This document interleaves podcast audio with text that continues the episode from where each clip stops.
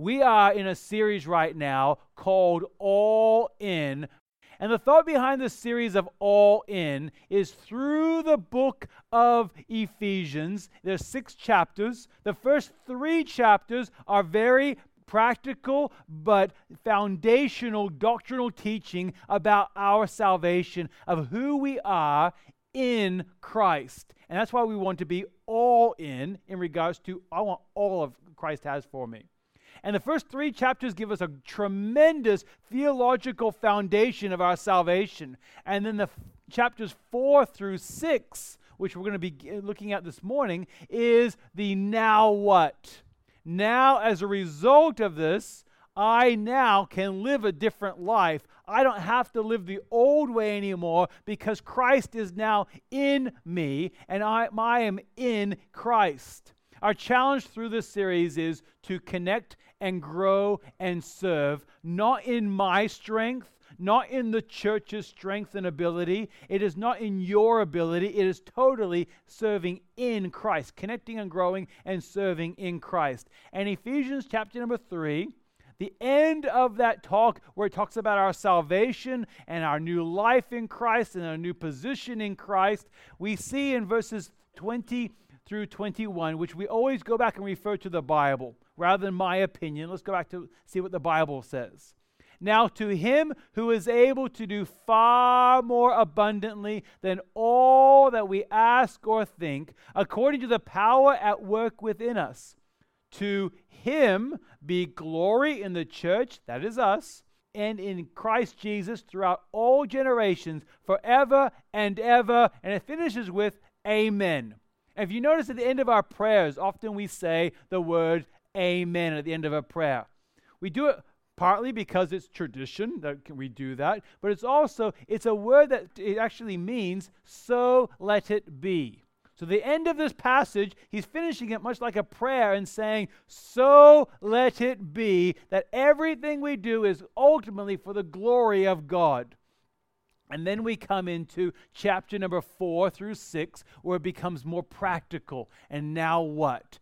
As a result of our salvation, how are we to live? This is not to earn our salvation. This is as a result of our salvation. Now we live differently. Have you ever received news, whatever the news is, that totally changes your life and you cannot help but respond to it? There's a silly picture on the screen a guy with something in his teeth. Have you ever had been told by someone there's something in your teeth, it's impossible to ignore that. If someone tells you there's something in your teeth, you can't go, up. Oh, I like it there and ignore. You know that you're going to be like, excuse me for a moment, and you're going to be picking your teeth in just a few seconds. It's impossible to ignore that information because it's embarrassing, and typically you're totally ignorant to it. So you're going through the day thinking you're all confident and realizing that you have a whole bunch of broccoli hanging out of your teeth. You have information, but it's impossible to ignore. Well, in a similar way, when we hear the word of God, when we hear and know what is true, we have a choice. Are we going to respond and live differently, or are we going to ignore it and continue to live the old way?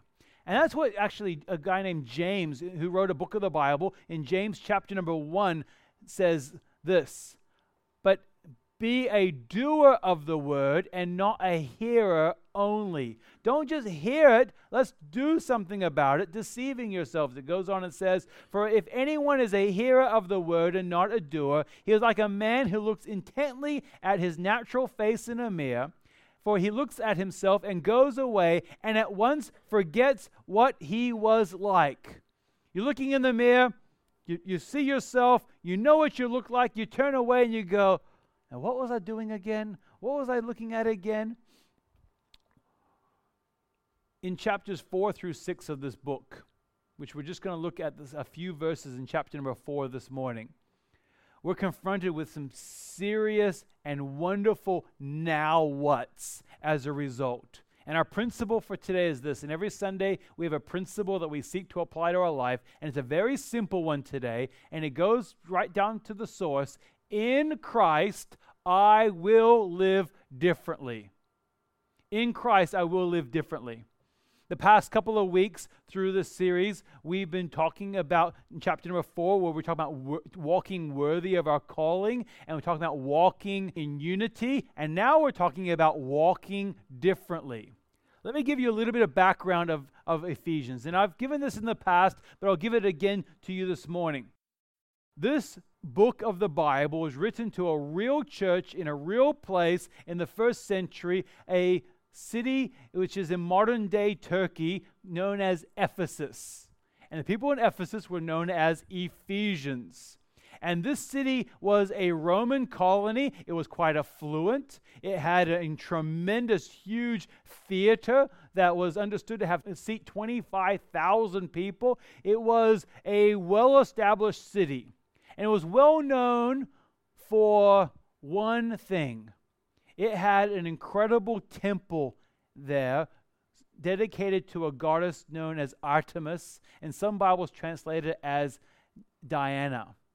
And this temple worship was the encompassment of the entire society. If you were an Ephesian, you were a follower of Diana uh, or Artemis. And that within that worship was actually quite disgusting worship. There was temple prostitution involved. There was a great deal of moral and immoral debauchery that, that, went on with this worship. And you imagine your entire culture is filtered through this absolutely disgusting false worship. And then the Apostle Paul, who wrote this book of Ephesians, along with some others, arrives in the, in the town, begins to preach about this new understanding of this man named Jesus and how he's God and how he loves us and he cares for us. And we don't have to live that way any longer. Now we can live a new way in Christ Jesus, and people begin to be saved. They begin to place their trust upon not religion, but upon Jesus Christ as their Savior. And it makes such an incredible effect, and it turns that entire city literally upside down in, in, in their mindset where people get so angry that they begin to riot. And they gathered inside of that theater, and for two hours, it says in Acts chapter number 19, he says, they cried out with one voice, Great is Artemis of the Ephesians. These people were rioting in Ephesus, saying, We don't want to become Christians. We don't want to follow those ways because they were losing their livelihood. Christianity was having such an effect that they were well known for producing these silver idols of Artemis. And as a result of that, people were losing their livelihood because the people, no one was buying their silver idols anymore because Christianity had made such an impact. And they began to cry out. Now, the Apostle Paul, much later after this, is writing them a letter of encouragement. Now, you remember now who these people are. They've grown up culturally in some horrible debauchery. Their mindsets and the way they see people and the way they see others as objects, not as, as people created by God. And now Jesus Christ has come and totally turned that upside down. Now they're going to live life differently. And we see in Ephesians chapter 4, verses 17 through 19, it says, Now this I say and testify in the Lord, that you must no longer walk as the Gentiles do. In other words, don't go back and walk the way you used to walk. Now you know Christ as your Savior. Why would you ever want to go back to the old way? And it continues on In the fertility of their minds, they are darkened in their understanding, alienated from the life of God because of the ignorance that is in them, due to the hardness of their heart. They have become callous and have given themselves up to sensuality, greedy to practice every kind of impurity. Our challenge for this series and a challenge for this morning is to connect and grow and serve. Not to give you a list of jobs to do, but to refocus our hearts and our minds upon what we're able to do, not in our own strength and ability, but in Jesus Christ. And all of this begins with a relationship. If you're following along in your notes in the bulletin, that's the first point this morning is the word relationship. It says in verse number 20, and we're just going to walk through this passage. So if you have your Bibles open to Ephesians chapter number 4, we're going to read through verses 20 through 32. We're going to walk through this passage and make some practical application for our lives. And the, you imagine the Apostle Paul writing this. He's going to give them some really transformational instruction. They've been going their lives one way, they're learning the truth, and they have a choice. Are they going to continue going back the old way? Are they going to make a choice and go the way that God's calling them to go? And that's where he's laying out, he's reminding them of their foundation. So, verse 20, but that is not the way you learned Christ. That word learned, and I did some study on this, is actually the understanding of that is not the way that you have a personal relationship with Christ. That's what we're talking about learned. It's actually far deeper than just a head knowledge learning, like I know about someone or something. It is that I have a personal friendship relationship.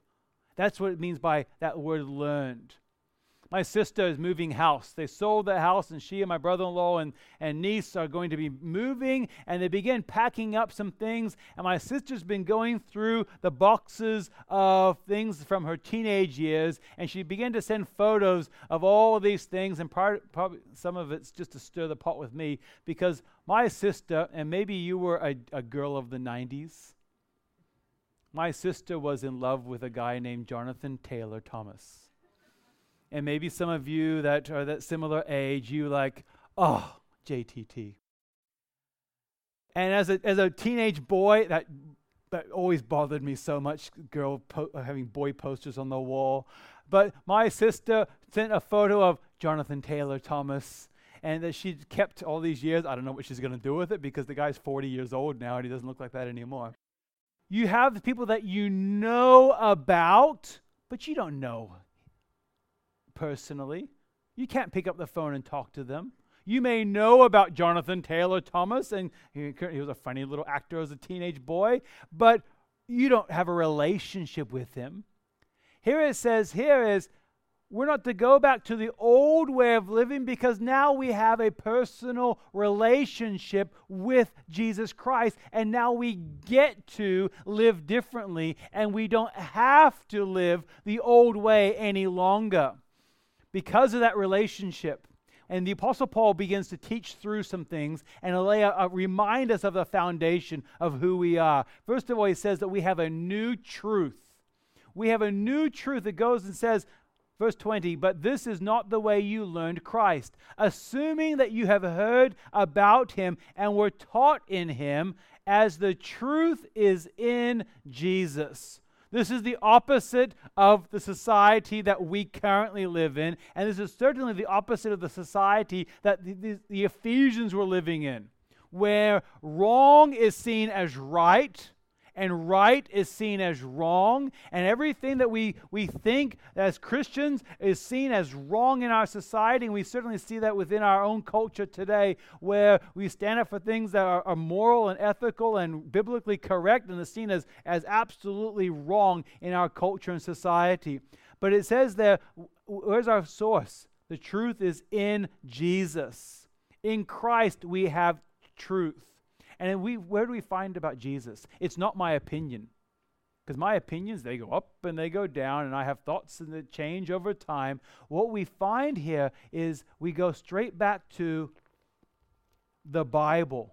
What does the Bible teach? And when the Bible teaches it, it's not my opinion, it's not the church's opinion. We go back to what does God teach us in His Word, the Bible.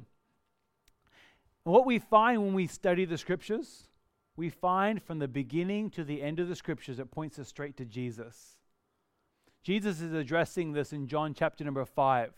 And he has a conversation and he's talking about people who are studying out the scriptures and they're trying to find the source of eternal life. And it says in verse number 39 You search the scriptures because you think that in them you have eternal life, which we do. But he goes on and says, And it is they that bear witness about me. What he's saying there is you study the scriptures, you want to know how to have eternal life. Well, guess what? We find Jesus there. And Jesus says, It's all talking about me. And he continues on in that passage and talks about Moses and about his writings. And he says there, You know all those writings? He's talking about me there. These people at that time had a choice. How are they going to respond? Are we going to follow Jesus or are we going to remain the same? If we follow Jesus, now we get to live differently as a result. We have a new truth. That new truth is Jesus that we find in the Word of God, the Bible. We also, once we place our trust upon Christ as our Savior, here's some good news for us. We now have a new position. And this new position is, as it says in verse 22 put off your old self, which belongs to your former manner of life and is corrupt through deceitful desires, and to be renewed in the spirit of your mind. So put off the old, be renewed in the spirit of your minds. Verse 24, and put on the new self. So put off the old, put on the new, created after the likeness of God in true righteousness and holiness. We find with this new renewal that we have a now we have a new citizenship. Many of you have been born in other countries and you've moved to Australia and you become a citizen of Australia. Congratulations, you cannot be kicked out any longer. And as a citizen of Australia, there are incredible rights and privileges that we have. But you know what? There's also responsibilities as citizens. And it says in verse 23 and be renewed in the spirit of your mind the very beginning of the book of Ephesians, verse number one, chapter number one.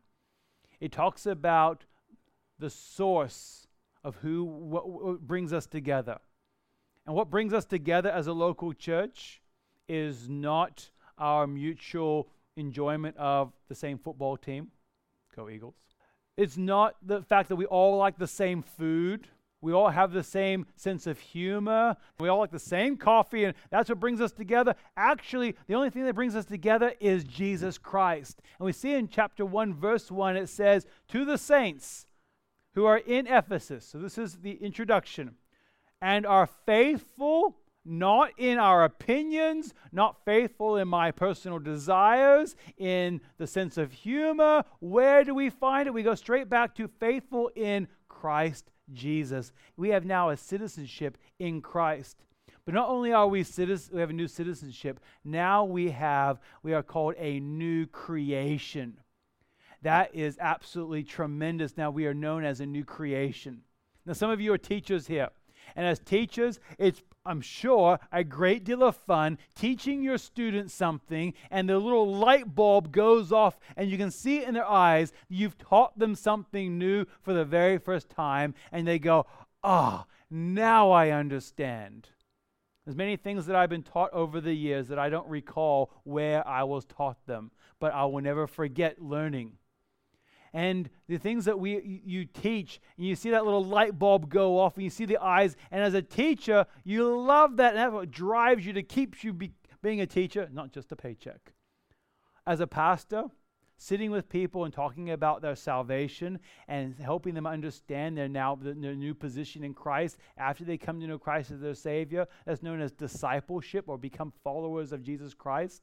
And with that, you see that light bulb type of thing go off in people's mind when they begin to understand that they don't have to live the old way any longer. I don't have to be, let's use Ephesus as an example. I no longer have to follow these false gods. I no longer have to follow this, this evil worship. Now I've been liberated, and how I get to, as a result, live a totally different life as a result. And when you sit with people and they begin to understand they are new creations, not in a church, but in Christ, that is one of the most exciting things that I get to teach people. And I love, in fact, selfishly, I want to grab people and say, let me teach you this. Other people teach you other things. Let me teach you the good stuff because it's fun. It says in verse 24, and to put on the new self, created after the likeness of God in true righteousness and holiness. There's a reason why those last three words, righteousness and holiness, are recorded there. You see, we weren't just to put on the new self after the likeness of God. And you go, all right, that's nice. God saved me, and one day I'll be in heaven with Him one day. I'll see you in eternity. He actually has transformed our lives in an incredible way for the here and now. There's two words the word righteousness and holiness. The word righteousness means to be positionally in right standing before God. Therefore, as people that do wrong, and we are all sinners, every single one of us has done wrong, and we are sinners, we are guilty before God. God says, when you place your trust upon Christ as your Savior, He takes that sin off of you and the Bible says that he buries it in the deepest part of the ocean, and through Jesus Christ takes that, and he absolutely, and this is where God is remarkable. God chooses to forget our sin and gives us the position of being in right standing or righteous before God. That means that we are declared not guilty before God. That's a tremendous position to be in. I don't have the ability to forget my sins and the things that I've done wrong. But when we've been forgiven by God, God says you are no longer held account of those. That's beautiful. But it doesn't just save us and go, you're not guilty. Go work out life for yourself. He gives us that next word, the word holy. The word holiness is the understanding of we've been set aside for something special. We have been set aside for a purpose. So we've been forgiven of our sins. We have a new, we're a new creation in our righteousness. And now we're a new creation in our purpose that we are now declared holy. If you want to learn more about that, study your Bibles in the book of Romans, chapters number 5 through chapters number 8, which talks about our being new creations in Christ.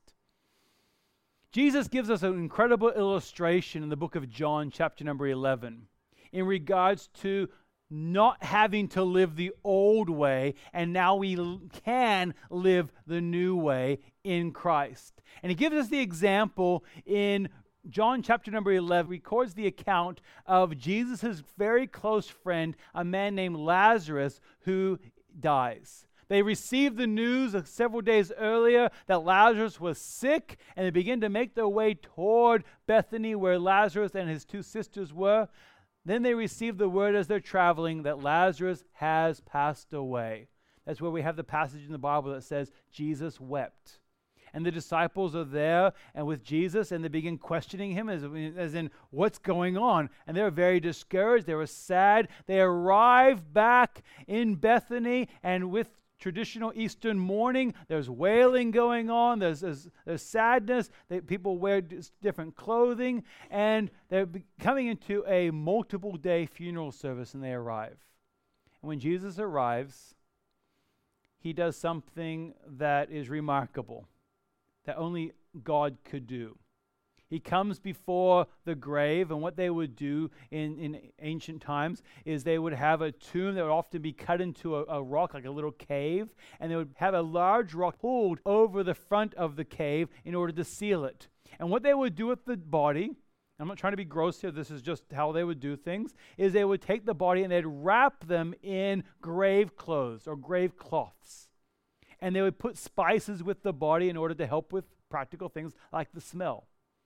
When Jesus came and stood before the grave, Jesus says something that is no one there would have thought to do. He says, Move the stone away. And it says in verse number 39, which is on the screen, Jesus says, Take away the stone. Martha, the sister of the dead man, said to him, Lord, by this time there will be an odor, for he has been dead four days.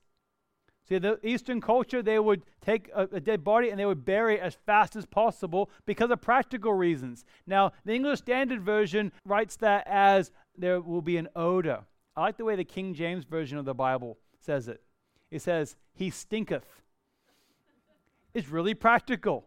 You know, he's been dead four days, it's hot outside, he stinketh. And you think, the horror of these people standing by, watching, going, Oh, this is going to be kind of gross, as they pull the stone away. And Jesus famously says to Lazarus, Lazarus, come forth. And he gets up and he rises from the dead and he hops out because uh, it wasn't just like he was wearing clothes, he would have been hopping out in these really tight garments. And here's my illustration you have a man who used to be dead who is now alive.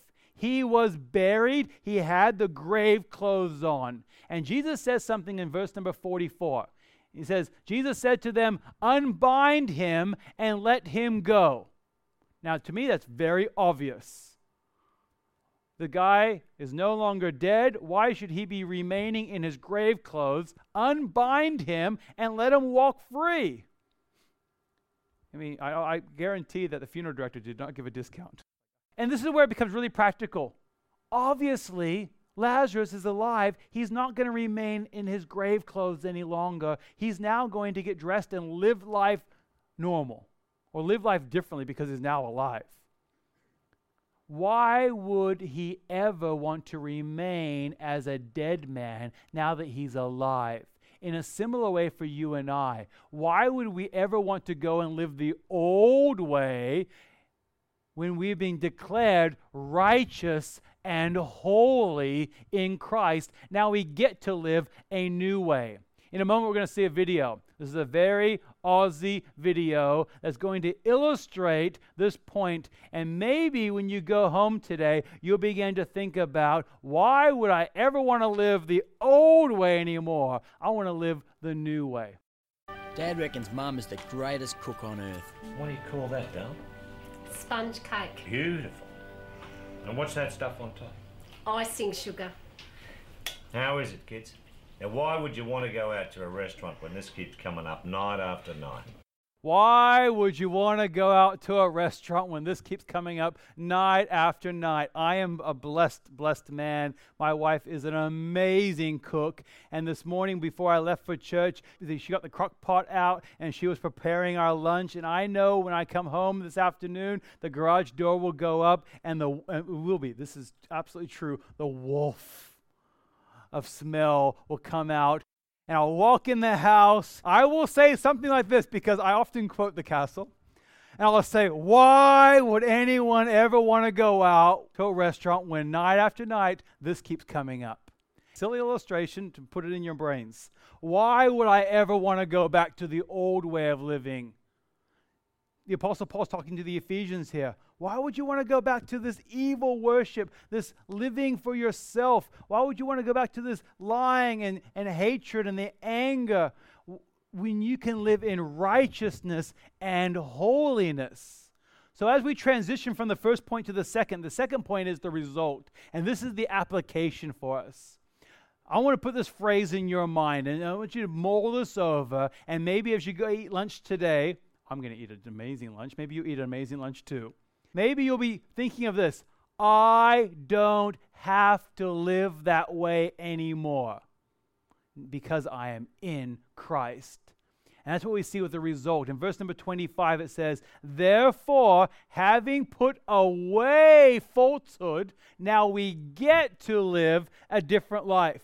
And the Apostle Paul goes through a list of five very practical things. This is not a list of do's and don'ts. This is a list of you don't have to live that way anymore. Why would you want to go back there? Now let's live the new life. You get to live this way now. And he makes it really practical. And for, for the sake of time, I'm not going to be able to illustrate every single point down as much as I would like to. But I want you to take these down. If you have your bulletin, you write them down and begin to remember them and remember this passage and think to yourself and begin disciplining your mind. I don't have to live this way anymore. The first one, very practical, is tell the truth. Verse 25, therefore, having put away falsehood, let each one of you speak truth with his neighbor, for we are members one of another. We know that lying is a sin. Therefore, I'm going to live differently. We make this practical.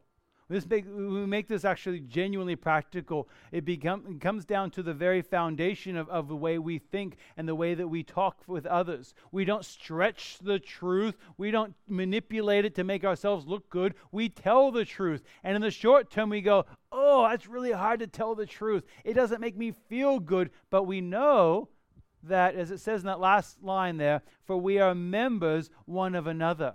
That's exactly the way I want to be treated by other people. I want you to tell me the truth. So therefore, I want to tell you the truth. And when we work together in unity, what a wonderful church family we can enjoy. You imagine being in a marriage relationship when you're constantly wondering, are they telling me the truth? Are they lying to me? That marriage would not be a strong marriage. In our society, how are we going to break the cultural norms of, lying and manipulating the truth when we say something, they know it's going to be true. Like, it goes on. Not just tell the truth, we're also called to become peacemakers. Verses 26 and 27, it says, Be angry and do not sin. God in the Bible is described as being angry sometimes. Jesus is described as, as getting angry. There's a difference between getting angry at a person and being angry at a circumstance, an injustice, a sin. And it goes on and says, Do not let the sun go down on your anger, which is great advice, particularly for relationships and in the marriage relationships. Don't let it fester uh, and grow over time. You may have heard that in society. Don't let the sun go down in your anger. Now you know where it's come from. It's come from the Bible. And it says in verse 27 and give no opportunity to the devil. He gives the understanding here that obviously, if God can become angry at injustice, angry at sin, that the devil can use that anger when it's used incorrectly in our lives ultimately to destroy our lives and to stop us from living the purpose that God wants us to live. But what we find here is, then the principle here is the believer in Jesus Christ should be angry towards sin, but loving toward the person and people. Because, but for a great deal of grace in my own life, I mean, how many times have we all messed up and we've become we've done things that are wrong? And I'm grateful that I can receive that grace as as can you. But misdirected and unconfessed anger is an opportunity for Satan to have victory in our lives. So he talks about the opposite of anger, I see, is mending and building, making peace in difficult situations. It goes on from there, and we find in verse number 28 that we're called to become givers. And it says, Let the thief no longer steal, but rather let him labor, doing honest work with his own hands, so that he may have something to share with anyone in need.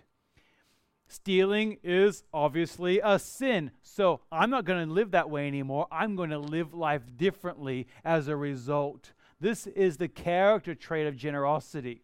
It's so easy to give someone else's money away and to think to yourself, that person should give because they have so much. And it's so much more difficult to make that personal in that what opportunity and circumstances have God put me in? What how has He blessed me? Has He blessed me with the ability to work? And now I have the ability to work, so therefore I have the ability to give. On the other side of this is it doesn't mean that we should never receive blessings from other people because we're all recipients of other people's blessings. And when, during those times of blessings we receive them, we don't go back and go, "Well, I'm never going to reciprocate." We look now we have the ability to look for other opportunities to be a blessing to others. We also see in verse 29 we're called to be an encourager. And he uses the opposite of encouragement, which is, it, talks, it says there, corrupt talk. He says, Let no corrupt talk come out of your mouths. That word corrupt talk, looking into the original language, is a word that means rotten and worthless. Now, I'm going to make this very sensual into your, to your nose, and maybe you can imagine what this is like. It says, let no rotten, as in, and as the illustration the Bible uses, rotten fruit come out of your mouth. You know that smell when something's gone sour and you go, oh, that's horrible. We are blessed with three rubbish bins in many of our homes. And the light green bin is the bin that we put all of our lawn and clippings in and we also put all of our those little green recyclable bags we put them in and they fester particularly over summertime. Wintertime's not too bad but in summertime they get gross and they get boiling hot and uh, i mean gross here the maggots come and when you take those rubbish bags out do you do this? Like i'm like oh this is so gross. Can i hold my breath and you throw it in the rubbish bin. And I, I literally, I do. I hold my breath, and then you can't just let it go right away. You have to walk away and then breathe when you're far enough away from the stench. And that's the illustration of this. there's there. Let no disgusting talk that's absolutely oh, into our noses come out of your mouth. But it turns it around. But only such is, as is good for building up, that we're building up is the same word as encouragement, as fit for the occasion, that it may give grace to those who hear. We have the wonderful blessing of giving and sharing God's grace. That word grace is literally means God's favor upon the undeserving we can share kind words that build people up, that help them know and understand their relationship with God, rather than looking at them and, and naming all of their failures. We can now turn that around and make that encouragement to, uh, encouraging talk where we share the wonderful grace of God in their lives. What a transformation. In our society, oftentimes we, we hear within Australia, it's it's just the way the Aussies talk, and they say swear words, and they talk like this, and they bring others down, and they make fun of, of things that uh, should be considered holy. And just because it's culturally normal doesn't mean that it's the way we should live. And that's what the Apostle Paul is addressing here. In the book of Matthew, chapter number 12, Jesus is talking and talks about where our talk comes from. He talks about things that, I'll be honest with you, is quite convicting. Because you ever said something that you really didn't mean to say that was wrong, and you go, oh, uh, where did that come from? Oh, I didn't mean to say that. And it happens to all of us. We, you know, the workplace, I mean, granted, I work at a church, so our workplace is pretty good in our conversation. There's no swear words at my, my workplace. But so many of you, you hear filthy language all day long. You turn the television on, and there's filthy language and negative words that come into your mind all day long, and it comes out sometimes. And in verse 34 of Matthew 12, it says, For out of the abundance of the heart, the mouth speaks. In other words, it's been put there, and out of our hearts, that's where our, vo- our words come from. And verse 36 is something that's honestly very, very convicting. I tell you, on the day of judgment, people will give account for every careless word they speak. Sometimes when you read the Bible, you go, Oh, I wish I didn't know that. But now you do. We now know that for every careless word that comes out of our mouth, we're going to make, give an account on the day of judgment before God. That's very convicting. If you want to learn more about that, study James chapter number three in the Bible, and it addresses the tongue, the words that we speak. And finally, we see the forgiver. We're called to be a forgiver. It's so easy to live naturally in a state of unforgiveness, pointing out other people's faults and continually reminding them of that. And we when we do that, it doesn't just affect our relationships with others, it also affects us and we become sometimes the, the victims of our own sinfulness there because we're not just hurting other people by not forgiving, it actually also hurts us. And it says in verse 30 Do not grieve the Holy Spirit of God by whom you are sealed on the day of redemption. Those we're secure in our relationship with God. The Holy Spirit is sealing us. So we've been sealed to righteousness and holiness. Let all, and here's the result let all bitterness and wrath and anger and clamor. That word clamor is like physical fighting. And slander be put away from you, along with all malice. It's so easy to live in unforgiveness, but the result is we live in bitterness and anger and wrath and clamor and slander and malice, and that's not the way any of us want to live. And it goes on in verse number 32, which is a very well known verse. And the first line of this is what I taught my children as they were young. The very first Bible verse I taught my children was, Be kind one to another. If you see my children after church, test them. They, they know this verse. Be kind one to another. And it goes on, it says, tender hearted, forgiving one another, as God in Christ forgave you. We see in this passage, verses 20 through 32, we called it be telling the truth, be peacemakers, be givers, be encouragers, and be forgivers. And the reward is what we're going to talk about next week. Because the reward goes into chapter number 5, verses 1 and 2. And when we see the reward, which is our third point, we see that now we get to, it says in verses 1 and 2, therefore be imitators of God as beloved children. Walk in love. As Christ loved us and gave himself up for us, a fragrant offering and sacrifice to God. What an incredible privilege that we have. We don't have to live the old way any longer. Now we get to live and walk in love and be an imitator of God. What a great way to live. I don't want to live the old way any longer. You don't, and I don't have to.